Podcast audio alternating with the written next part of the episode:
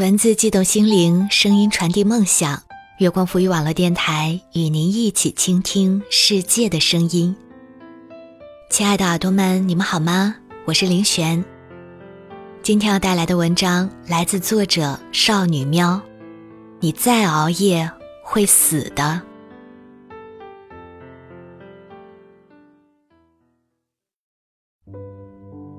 我不要你富可敌国。我只想你身体健康。月末我回了趟老家，第二天就被妈妈拖到了药馆。药馆那天很清闲，坐堂医师不多，在候诊室外排着队，不一会儿就到我了。面诊的是一位老中医，他穿着白大褂，背挺得笔直，面色红润，一点儿都不像门口照片里那样顶着地中海萎靡不振的模样。那是一种一眼看过去精气神特足的健康，相比起当时的我，黑眼圈下沉，面色蜡黄，仿佛五脏六腑都受到了极大损害。我突然就不自信了。一个二十多岁的女孩应该有她的生机与活力，而此刻大我几圈的老中医却在我面前赫然的神采奕奕。强烈的羞耻感让我恨不得找个地洞马上钻进去，这辈子都不用再出来了。只见他用力掐着我的脉，半晌，眼神像闪电般直直穿过我。姑娘，没少熬夜吧？我颤颤点头，说着最近身体的不适，内分泌紊乱，气血不足。我先给你开几副中药。说这话的时候，他没抬头，就提着笔在我的病历本上龙飞凤舞。看病、付款、抓药，我垂头苦脸地看着身旁的妈妈。没挣几个钱，倒把身体赔进去了，真的好失败呀。妈妈安慰地拍拍我的肩膀：“别睡那么晚。”想起以前的同事川妹子阿四，性格大大咧咧，火一般的城市生出火辣辣的热情。原本以为她是个明快的女孩，可打从她同我上班以来，逢着放假就大大小小的医院没跑断过，饮食自然也是各种注意，海鲜几乎不沾，到后来河鲜、羊肉、香菇都不能碰。我们总打趣说：“阿四呢？你这样忌口，人生真的会少了很多乐趣呀。”他特别委屈。我也想啊，可没口福了。都怪几年前身体被自己整坏了，落得一身毛病反复。当我们问起缘由，阿四惆怅的耷下眼皮，失落的像是失去了心爱玩具的孩童。以前啊，总觉得年轻可以放肆折腾，那时候整夜整夜不睡觉，第二天照常上课，早饭也就不按时了。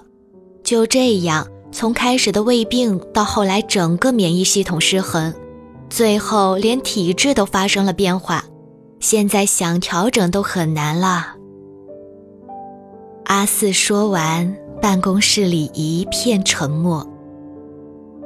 好像前一秒还嘻嘻哈哈、欢歌笑语，这一下就不知被谁突然按下了停止键。戛然而止的，除了欢笑，更多的是平静生活里那触不到的暗涌和波澜。那是我们不断忽略却一直存在的真相。橙子不说话了，菲菲也抬了抬眼镜。那一刻，我嚼在嘴里的饼干也失去了味道。再也咽不下去。原来在生命面前，我们那么无力。想起一句话：“你现在所做的一切，无论好坏，生活必当在未来的某日悉数奉还。”前段时间在微博上看到一个让无数人渲然泪目的新闻。直到最后，当我抱着人头高、石头重的中药，随着车厢晃晃荡荡的时候，还心有余悸。二十八岁的媒体人突然辞世，就像新闻里说的，加班熬夜，从疲劳到癌症只需四步。长时间作息紊乱，致使身体功能异常，是癌症的最大诱因。从前做新闻工作，每当看到熬夜猝死的新闻，都觉得不可思议，仿佛那些离我还很遥远。很久以后，我才明白，生命会有多经不起折腾，他们是多么脆弱。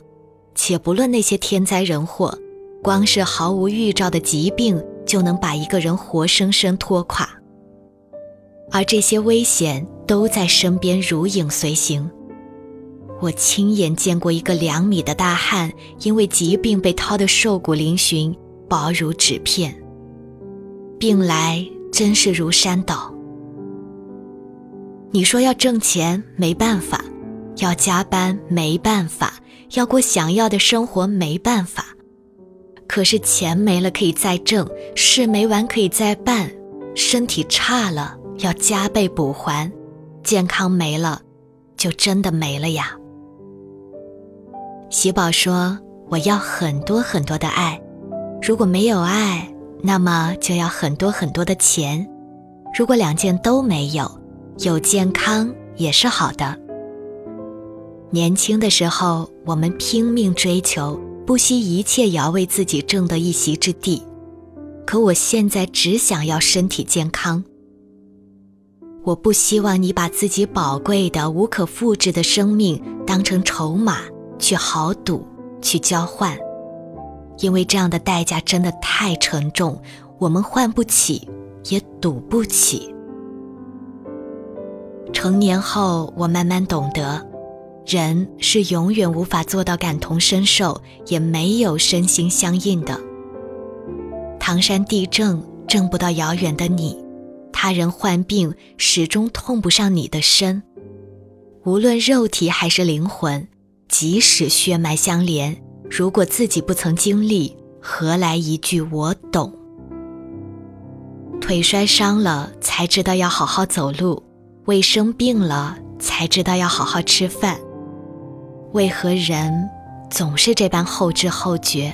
尚且拥有，有恃无恐，直到失去，才懂珍惜。感情是，身体是，世间事都是。小时候，我吹灭了大大的蜡烛，迎来了你们高声祝福，身体健康。那时候的我嘟着嘴巴，心里纳闷，为什么不祝我越来越漂亮呢？身体健康是最俗的祝福了。是啊，相比其他，健康最俗，也最难得。如今长大了。在健康越来越稀缺的年代，才恍然大悟，一个人拥有健康就是最漂亮的姿态了。我不要你富可敌国，我只想你身体健康，就是此刻我对你最大的祝福。年轻人，别熬夜，工作没完成，明天可以继续。我想起电影里志明对春娇说。有些事情没必要一晚上做完，我们又不赶时间。那么，亲爱的，听我一句：别睡太晚，梦会短；别爱太满，心会暗。早点休息，真的别再熬夜了。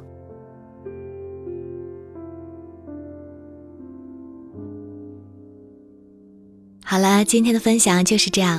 我是林璇，感谢您的收听，那么我们下期节目再见吧。